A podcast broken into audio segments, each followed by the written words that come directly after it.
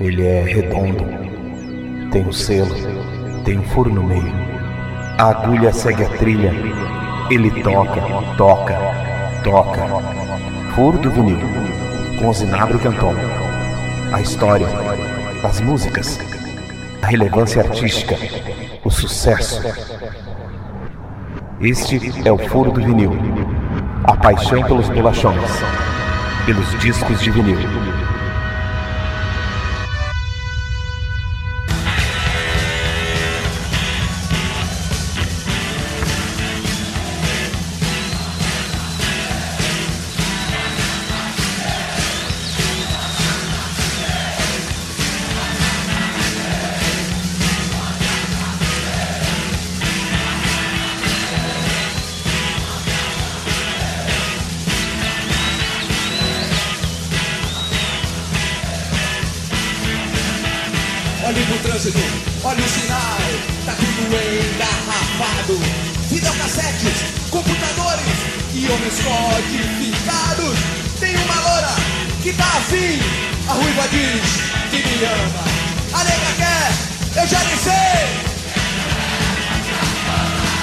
Muito bem, senhoras e senhores ouvintes do Furo do Vinil, esse super podcast apresentado por mim, Zinabre Canton, trazendo sempre a história dos principais discos lançados em vinil no Brasil e no mundo. Aqui falamos de rock, de pop, de disco, funk music. Bossa nova, MPB, não importa o gênero, não temos nenhum preconceito, falamos de tudo.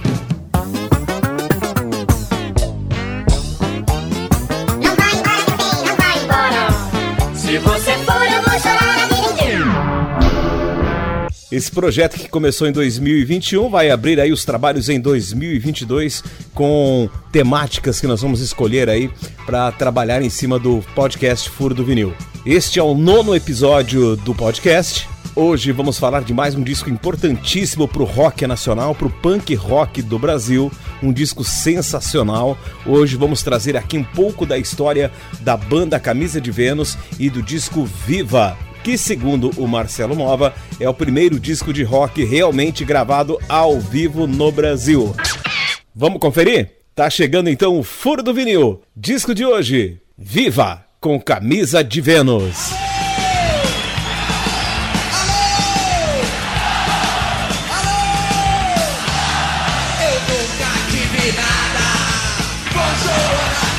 E mais uma vez nós voltamos à principal época do rock nacional. Os anos 80 aqui no Brasil foram marcados por dezenas, dezenas, centenas de lançamentos por discos maravilhosos. Os anos 80 são aquela década sempre referência quando a gente vai buscar alguma coisa de uma boa história do rock no Brasil. Foi ali nos anos 80 que muita coisa legal aconteceu. Foi uma década única pro rock nacional. Saiu muita coisa boa, muita coisa ruim. O que é bom ainda está por aí. Ainda toca, ainda faz sucesso, a galera ainda canta nas festas e muitas bandas dos anos 80 estão na ativa, bombando.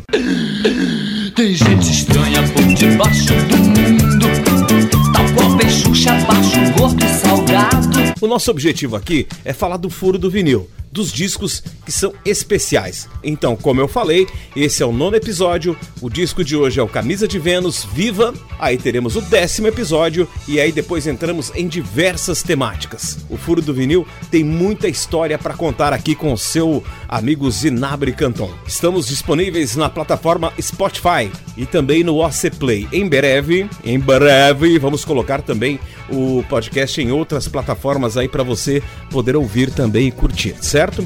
WhatsApp para contato, anota aí. 47 98909 0811 98909 0811 esse é o WhatsApp direto aqui do Zinabre. Se você quer mandar uma dica, mandar um recado, eh, quer pedir para falar sobre algum disco específico, fique à vontade.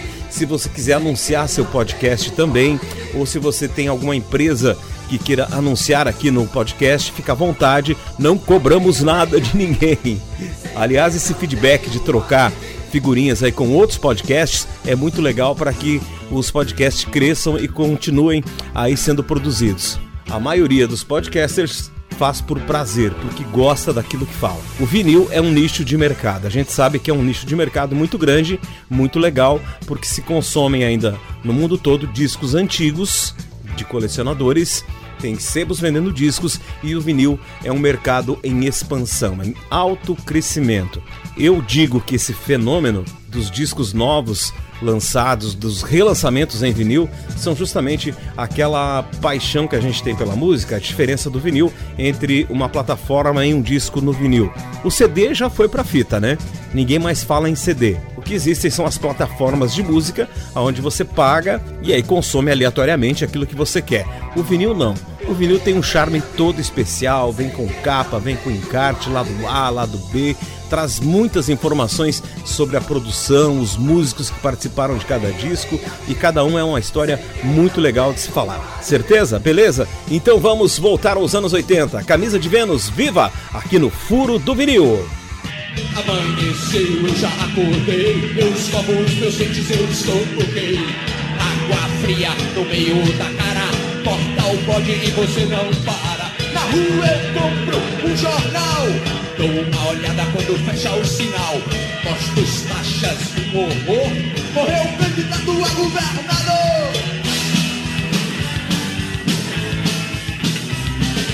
E pra você.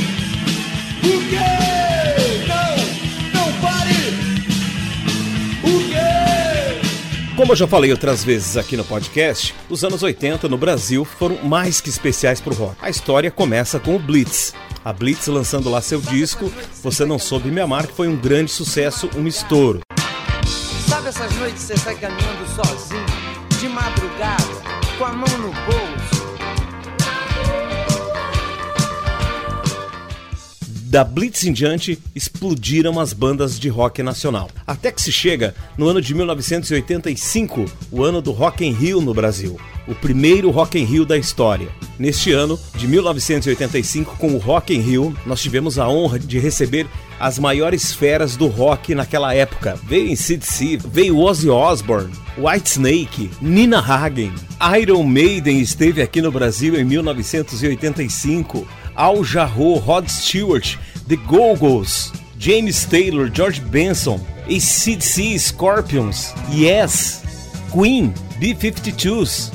E do Brasil cantaram Barão Vermelho, Gilberto Gil, Blitz, Lulu Santos, Kid Abelha e os Abóboras Selvagens, Alceu Valença, Moraes Moreira, Rita Lee, Barão Vermelho, Eduardo Duzek, Os Paralamas do Sucesso, Ivan Lins, Elba Ramalho, Gilberto Gil. Olha só que galera, que cast foi. O Rock in Rio de 1985 foi um grande festival de rock. Foi um dos maiores do planeta de toda a história. É como se nós tivéssemos tido o Woodstock brasileiro. Foi um fenômeno, foi fantástico. Foi muito tesão ter vivido essa época e ter curtido em 1985 pela TV, claro, eu vi pela TV os shows do Rock in Rio. Foi algo emocionante. Foi nesse ano de 1985 que o Queen com Fred Mercury, cantou Love of My Life ao vivo no Rio de Janeiro e foi uma loucura. A versão gravada no Rio de Janeiro fez a música, que não era um sucesso do Queen, se tornar um sucesso no Brasil e no mundo depois do Rock in Rio. Muita coisa aconteceu depois desse Rock in Rio. love of my life, don't leave me. You've stolen my love, you now desert me.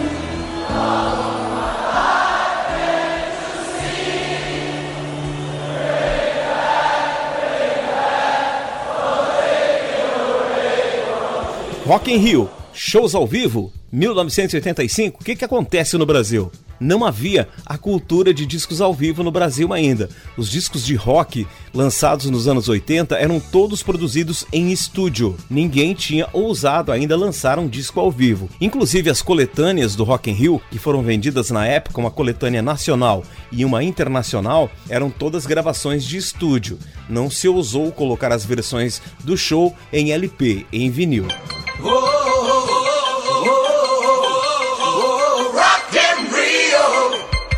Mas a galera tava empolgadíssima com os shows ao vivo. Era como se o Brasil tivesse ganho uma Copa do Mundo. Todo mundo queria estar lá, todo mundo queria ver as bandas tocando. Aí, uma banda chamada RPM grava um disco Rádio Pirata ao vivo. O RPM já tinha lançado o primeiro disco, Revoluções por Minuto, e lança o ao vivo Rádio Pirata.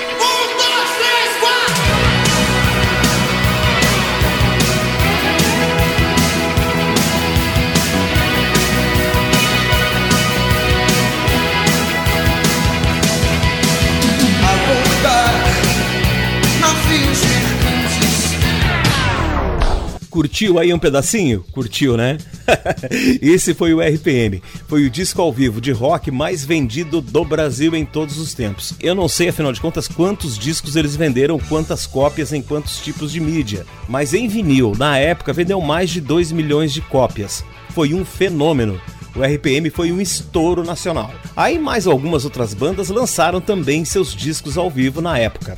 Mas o disco que a gente vai falar hoje aqui é o disco da banda do Marcelo Nova. O Marcelo Nova e o Camisa de Vênus. O Marcelo Nova é aquele cara que foi o último parceiro do Raul Seixas aí, né? Com o disco Panela do Diabo. O Marcelo é um cara que fala aquilo que pensa, é inteligentíssimo, não tem papas na língua, não poupa ninguém e é, na minha opinião, um roqueiro autêntico.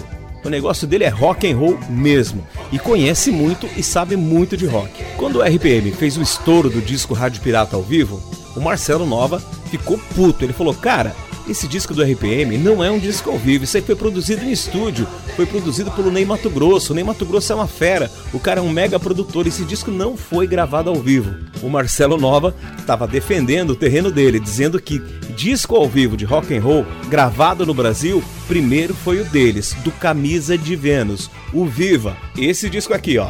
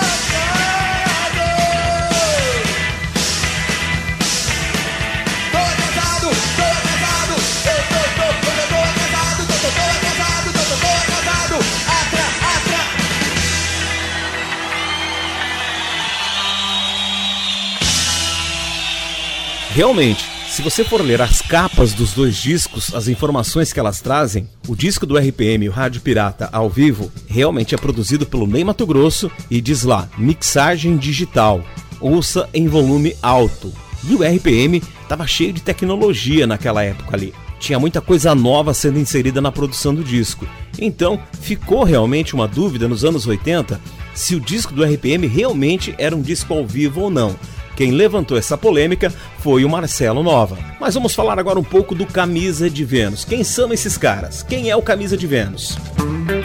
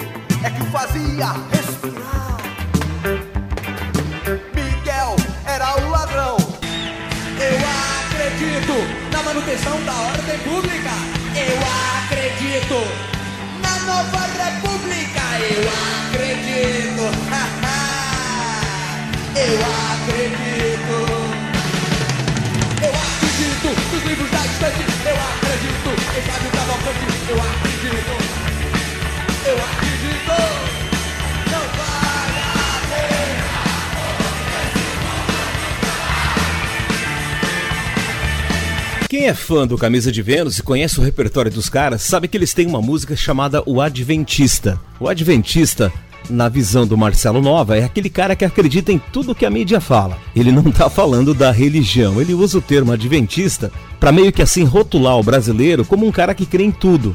Tudo que aparece na mídia, ele acredita. É importante falar dessa música porque a letra tá falando de coisas que a mídia trazia naquela época nos anos 80, manchetes em jornais, e aí o Marcelo Nova, sarcástico e inteligente do jeito que é, ele dizia: eu acredito, eu acredito nisso, naquilo, em Xuxa e Pelé, eu acredito em, um monte de coisas ali. E aí eu me pergunto, se ele escrevesse hoje uma letra nova para Adventista, o que é que ele colocaria? Então, você que conhece a letra original do Adventista do Marcelo Nova, a música que a gente tocou aqui para apresentar o disco, tenta pensar junto comigo. Eu fiz um exercício aqui, me coloquei no lugar do Marcelo Nova e tentei compor alguns versos para um Adventista novo ou por uma música chamada Adventista Novo.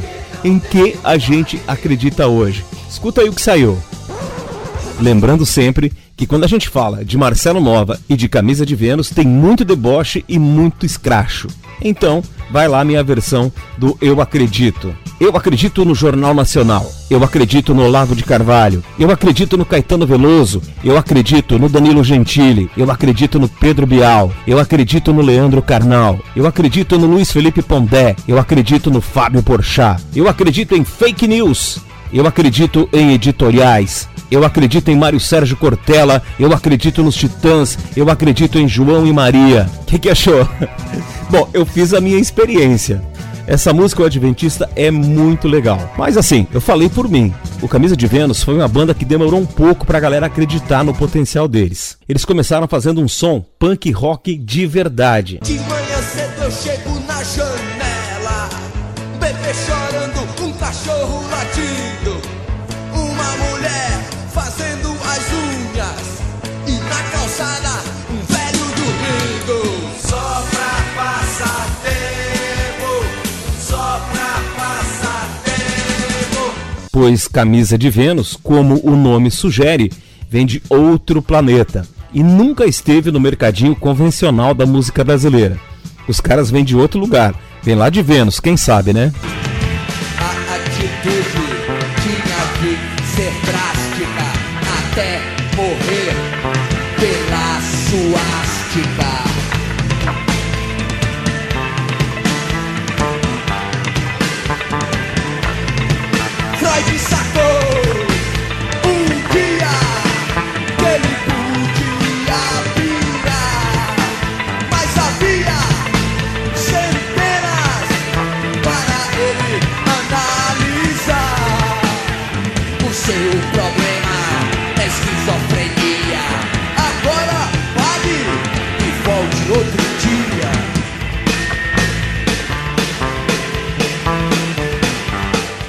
Homem Forte, o Adventista, Silvia, My Way, Eu Não Matei Joana Dark, são punks que fazem um batalhão de estranhos. Eu sou camisa 10, eu sou camisa de Vênus. O Marcelo Nova já contou centenas de vezes a história da banda sendo barrada nas gravadoras e nos programas de TV por causa do nome da banda. Camisa de Vênus era o apelido do preservativo, a camisinha, isso mesmo.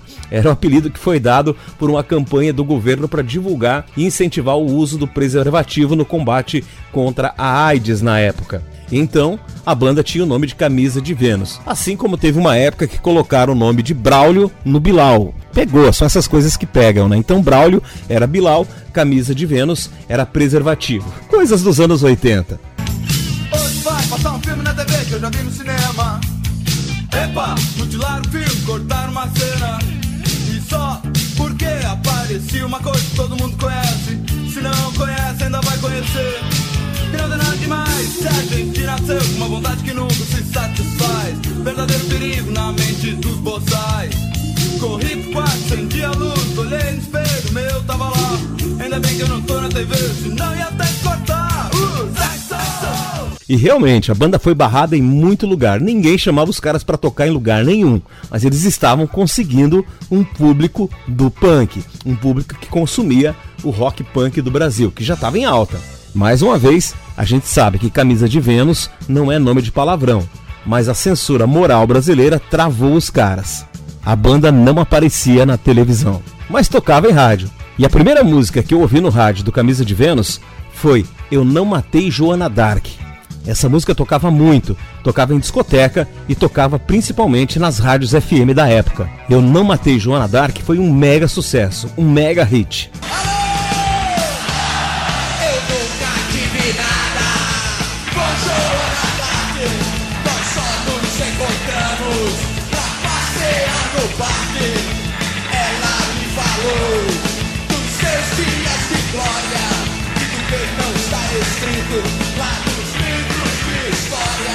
Vamos fazer um esforço, senhoras e senhores, vamos fazer um esforço e tentar contar toda a história do Camisa de Vênus. É impossível, é impossível, não tem como. Mas tem como falar muito desse disco ao vivo do Camisa de Vênus. Primeiro, vamos apresentar a banda aqui para você que está curtindo este podcast do Furo do Vinil. Marcelo Nova, todo mundo conhece, é o vocalista. Carl Hamel, guitarrista base. Gustavo Millen, guitarra solo, Roberto Santana, baixo elétrico e o Aldo Machado, o batera original aí do nosso querido Camisa de Vênus. Esse disco que a gente está falando, Camisa de Vênus Viva, foi produzido pelo Pena Schmidt, que é um dos maiores produtores do Brasil. A capa do disco diz assim que não é uma gravação de estúdio. O disco não foi mixado, ele está no disco, está prensado como foi gravado só foram feitos cortes das músicas para que tenham, claro, as faixas, né? Existem discos ao vivo de algumas bandas que não estão divididos em faixas, mas no Brasil é, não, é, não era normal, não era uma tradição aquela, aquela faixa contínua, um lado só com várias músicas. Existem exceções, mas todo disco de rock tinha que ter o lançamento assim com as faixas divididas, claro que com a intenção de se tocar no rádio. O Camisa de Vênus já tinha lançado dois discos, já estava fazendo um certo sucesso, começando a vender. Os primeiros LPs do, do Camisa de Vênus já tinham músicas censuradas. E o Viva é o terceiro disco do Camisa de Vênus e o primeiro disco ao vivo da banda brasileira Camisa de Vênus. O show foi realizado no Caissara Music Hall em Santos, no dia 8 de março de 1986. Para gravar, para gravar esse disco foi usada a unidade móvel do Estúdio Nas Nuvens, que é do Rio de Janeiro. Este Estúdio Nas Nuvens, ele tem as suas curiosidades à parte. Tudo que era muito bom era gravado nas nuvens no Rio de Janeiro. Então, se era gravado nas nuvens no Rio de Janeiro, era bom. Já tinha esse rótulo de ser bom. Uma hora dessas eu conto toda a história do Nas Nuvens. O estúdio que Legião Urbana gravou, Titãs gravou, Kid Abelha gravou, enfim, uma infinidade de roqueiros gravaram nas nuvens no Rio de Janeiro. É um estúdio de gravação. Porém, mesmo com aquela advertência de que o disco não havia sido mixado, a gente sabe que foi feito uma mixagem em São Paulo, nos estúdios Mosh. Esse disco foi o terceiro lançado pela gravadora RGE. A RGE não era uma gravadora muito grande, não tinha grande divulgação no Brasil. Nesse momento dos anos 80, então nem se fala. Tava difícil para a RGE. E eu acho que a única banda de rock que eles tinham no momento era justamente o Camisa de Vênus. Mas como o Camisa de Vênus era muito bom, o André Midani, que é um dos maiores produtores do Brasil e trabalhava na época para a WA, conversou com o Marcelo Nova, gostou muito dos caras e convidou eles para saírem da RGE e fazer um contrato com a WA, que é da Warner, uma grande gravadora, uma grande corporação de músicas. Aí Marcelo Nova e companhia foram lá para conversar com os caras da WA. A WA era o selo da Warner aqui no Brasil. E a primeira exigência da WA foi que a banda mudasse de nome. O Marcelo não aceitou de jeito nenhum. Eles queriam tirar o Camisa de Vênus e colocar outro nome na banda. Aí o Marceleza falou: "Não, nem pensar. Aqui não, meu filho". E voltou para a RGE com o projeto de gravar o disco ao vivo do Camisa de Vênus.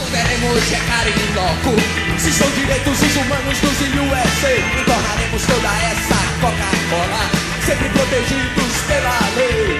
Logo estaremos milionários Traficando quilos de cultura. Depois é só pedir asilo Numa dessas ditaduras É tão banal a solução final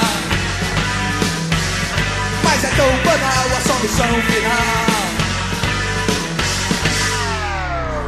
O disco, como eu falei, foi lançado em julho, em julho de 1986 pela gravadora RGE. Teve também um compacto com a canção Rotina. É raríssimo esse compacto, se você encontrar, é quase tão raro quanto o disco. A banda já tinha experiência com muitas músicas censuradas, então não foi novidade quando nessa época de 85 o Brasil passava pela redemocratização, o álbum veio cheio de músicas é, para apreciação da censura. Só que o lance é o seguinte: o Marcelo, a RGE e o Camisa de Vênus deram uma volta no departamento de censura e depois de terem lançado o disco e já vendido 75 mil cópias, é que eles mandaram as músicas para aprovação no departamento de censura. Aí é claro que o disco é repleto de letras com palavrões, letras fortes e o disco foi censurado o que, que aconteceu? Das 75 mil cópias vendidas do disco Viva, 65 mil foram recolhidas recolhidas. Isso mesmo. A Polícia Federal foi chamada e foi para as lojas buscar o disco de volta e recolheu por ordem da censura. E o rádio foi proibido de tocar as músicas do disco ao vivo do Camisa de Vênus. E realmente não tocou nenhuma música desse disco em rádio. Pelo menos que eu lembre, não tocou. Como a notícia se espalhou sobre a censura do álbum, quem conseguiu salvar aí os 10 mil discos que ficaram nas lojas ou que já tinham sido comprados pelo consumidor final, permitiu algumas rádios muito ousadas na época tocassem as músicas do disco. E adivinha qual música foi uma das mais tocadas aonde deu para tocar? Silvia.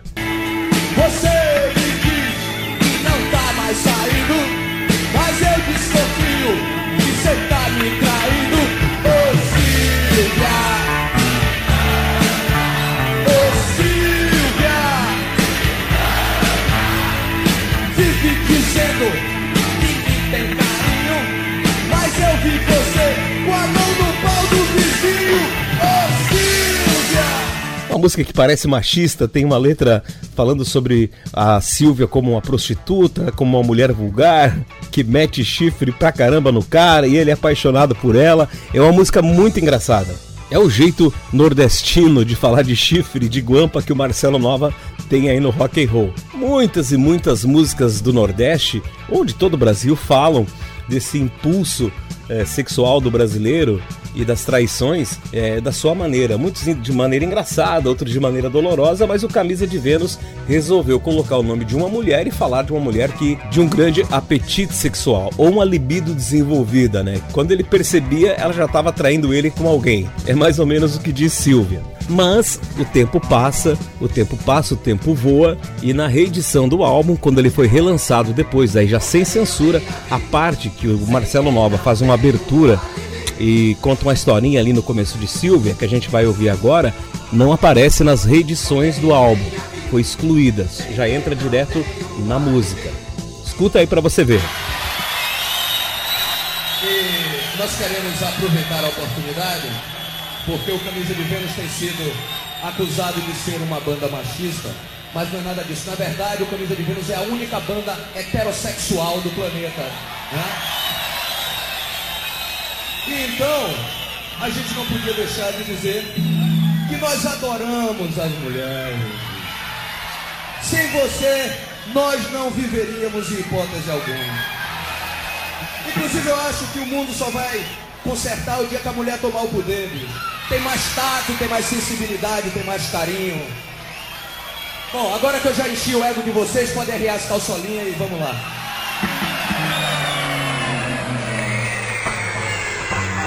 A crítica musical da época no Brasil era feita pela revista Bis, que tinha o maior conceito no país em relação à crítica de lançamentos de disco. E o disco foi encarado como um marco na história brasileira. Tinha gente comparando Marcelo Nova com Iggy Pop. Isso, um sotero politano gritando palavras de ordem e puro niilismo, como fazia o Iggy Pop, que é um americano muito famoso no punk rock. Só tira a TV de fora, porque jornais, revistas e rádio só elogiaram o Camisa de Vênus e o disco Viva. Alguns diziam: a performance dos caras é demolidora. A banda ataca de forma libertina e visceral o ponto mais crucial da panorâmica brasileira: a normalização. O grupo é eleito como os legítimos herdeiros do rock, os legítimos herdeiros de Raul Seixas, misturando rock baiano com o punk inglês. Alguém aí que acredita?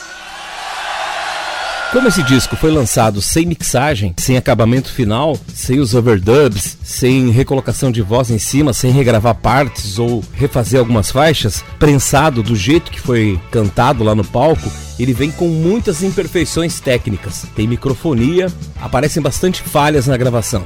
Então, dá para acreditar que sim, esse disco é realmente o primeiro disco totalmente ao vivo, lançado sem mixagem e sem muita produção de estúdio no acabamento dele.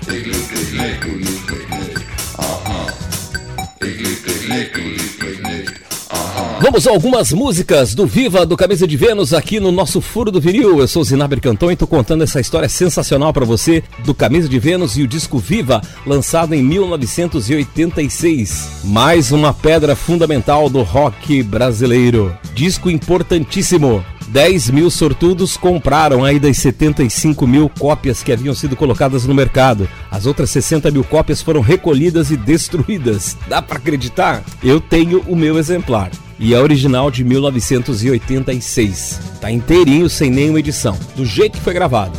Depois houveram reedições, 5, 10 anos depois, em CD e em vinil, mas aí já com os cortes de algumas coisas que o Marcelo fala entre uma música e outra ali. Eu não matei Joana Dark. Essa já era um sucesso e tocava muito em rádio. No começo não dava para entender muito bem o que o Marcelo falava, mas depois ele faz ali uma metáfora, né? Ele conta a história que ele não matou Joana Dark, ele não é piromaníaco, não foi ele que tocou fogo na heroína Joana Dark. Uma música bem punk mesmo, com a cara do Camisa de Vênus. Aí vem Hoje, Hoje Eu Tô Atrasado. É mais um punk rock daquele que conta a história do brasileiro, da vida dura do brasileiro.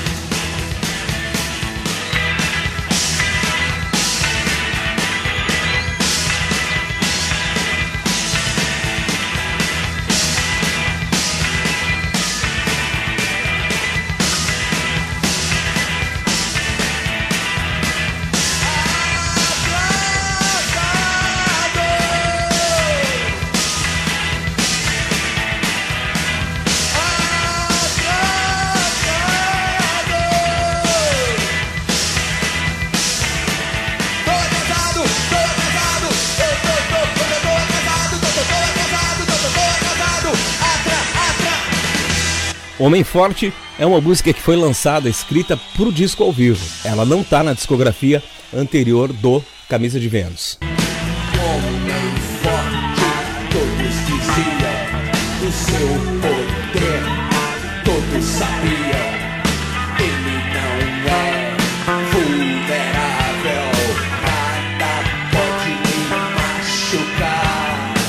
Solução Final também uma faixa sensacional e Rotina. Essa música Rotina não entrou no álbum. Ela foi lançada somente em CD. Lá no disco ela não, não se encontra. Vamos pro lado B. Lado B começa com My Way. Eu tenho alguns, mas mesmo assim são muito poucos. Eu vi o que tinha fazer enquanto vocês gritavam: Bota pra fuder! Eu planejei. My Way uma música muito conhecida com Frank Sinatra, Paul Anka e outros caras aí que gravaram esse sucesso. Até o Sex Pistols gravou uma versão de My Way na Inglaterra nos anos 70. Mas o Marcelo Nova fez do jeito dele. My Way do Marcelo Nova conta a história do brasileiro, do cara que se dá mal em tudo. E que tem que resistir com muita força, muita vontade às indiferenças sociais, o sofrimento e a batalha pela vida no Brasil. É uma música fantástica.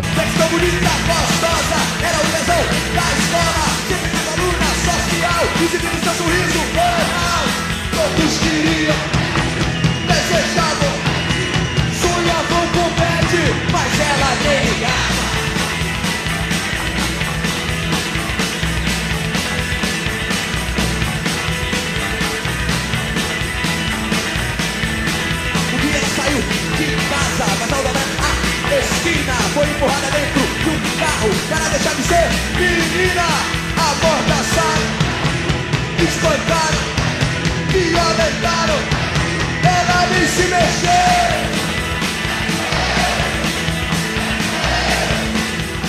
Beth morreu. Essa também fez muito sucesso no álbum de estúdio de estreia do Camisa de Vênus. Beth morreu até tocou em rádio, tá? É uma música divertida, é um punk rock que conta uma historinha rápida, né? Da morte violenta da Beth. A Beth era tipo a gatinha da escola e foi morta violentamente. É bom não haver mal entendido e achar que eles estão achando engraçado essa história. Não, pelo contrário. Eles estão falando de uma história de violência. Violência contra a mulher. Por causa dessa música, muita gente considerou a banda Camisa de Vênus uma banda machista, que brincava com a violência contra a mulher. Beth Morreu e Silvia são músicas muito mal interpretadas, onde se pensa que o Camisa de Vênus é machista e não tá aí pra mulher, que mulher tem que ser tratada no porrete, abordoada de manguá. Mas Beth Morreu e Silvia são duas músicas realmente polêmicas. Ambas contam a história de duas mulheres. Uma inocente que morreu e a outra com uma super libido. O politicamente correto de hoje, com certeza, não aceita mais esse tipo de letra. Mas nos shows de Camisa de Vênus, se não tocar Beth morreu e se não tocar Silvia, não é show do Camisa de Vênus. Pra mim não faz diferença nenhuma. São músicas. Eu acredito no Cristo que padece. Eu acredito no merece. Eu acredito. Eu acredito. Eu acredito na ordem do progresso. Eu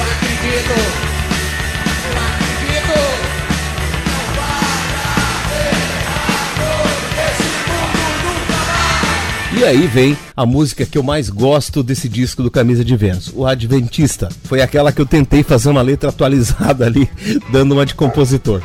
É claro, gente, que eu não sou compositor. E vou relembrar você aqui no podcast que o Adventista, termo Adventista não é, não é religioso. Ele está usando como adjetivo as pessoas alienadas à mídia, pessoas que acreditam em tudo o que vem na mídia. Pessoas que hoje nós dizemos assim, são alienados que acreditam em fake news. Hoje nós não vivemos a era do fake news, então tá cheio de falsos heróis aí na TV, no rádio, na internet, nos vendendo as verdades que eles querem que nós acreditamos. O Adventista é uma paródia a esse tipo de apresentador, a esse tipo midiático de apresentador que nos vendem histórias que parecem boas ou ruins, mas que nem sempre sabemos se são verdadeiras ou se são apenas histórias para crescer em audiência e crescer na mídia, na autorreprodução da mídia e do fake news. O como sabemos, o brasileiro não é muito de ler nem de pesquisar. Então, os fabricantes de notícia, de entretenimento pobre, continuam por aí. Não é novidade, sempre existiram esse tipo de notícia que não dá para acreditar, que parece impossível, parece historinha, historinha para boi dormir, continua sendo contado do mesmo jeito. Nos anos 80 era contado em revistas, jornais e na TV e também no rádio. Hoje acrescenta-se esses contos fabulosos, essas fábulas, como nós falamos, por grandes pessoas, grandes nomes da mídia, grandes palestrantes, grandes falastrões que falam e falam bonito e falam geralmente aquilo que você quer ouvir, não aquilo que você deve ouvir. Eu tomei a liberdade de parafrasear o Marcelo Nova, tentando dar uma de compositor e criando uma nova letra para o Adventista. Foi uma brincadeira, tá, gente? Até porque sabemos que isso vai existir para sempre.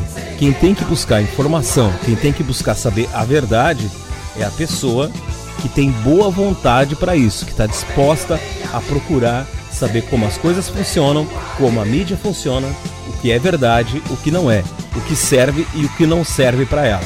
Eu acho bom todos esses movimentos novos, onde nós temos acesso a todo tipo de informação, inclusive acesso a fake news. Mas eu também acho que a gente tem obrigação de procurar fontes que nós possamos confiar. Aí é difícil, aí tem que ter vontade. E vontade é uma coisa que não nasce com todo mundo. Aliás, boa vontade é o que falta para muita gente. Encerramos o nosso Furo do Vinil de hoje, especial com camisa de Vênus Viva. Segundo Marcelo Nova, o primeiro disco de rock realmente gravado ao vivo e lançado do jeito que foi gravado no Brasil. É um disco de punk, é um disco de rock. O Camisa de Vênus nunca abandonou suas origens punk. Continua lançando discos, continua na ativa, tem músicas novas, tem músicas da carreira solo do Marcelo Nova. Ele tem muito rock and roll, muito blues, muita música para você ouvir aí se você pesquisar. É um cara fantástico e tem uma carreira imensa. É claro que ele não é muito conhecido na mídia e nem toca em rádio, mas tem uma história fantástica. Espero que você tenha gostado do podcast de hoje. Prometemos o décimo episódio aí na semana que vem para você. E aí depois vamos entrar nas temáticas. Ah, e a surpresa, qual será a primeira temática? Como eu disse, tem muita coisa para falarmos no Furo do Vinil. Fique à vontade. Eu tô passando aqui o contato do Zinabre Canton para você anunciar a sua empresa. Não cobramos nada, tá? Ninguém cobra nada aqui. Pode mandar o seu recado, mandar o seu oi, dizer se gostou, pedir para falar de algum disco específico. É 47 98909 0811. Por enquanto eu mantenho esse contato por WhatsApp. Conforme o podcast vai crescendo, a gente vai mantendo aí outras formas de conversar com você que ouve o podcast Furo do Vinil. Sempre falando dos melhores discos de todos os tempos lançados no Brasil e no mundo. Não importa o gênero, o que importa para nós é a importância. Até um próximo Furo do Vinil!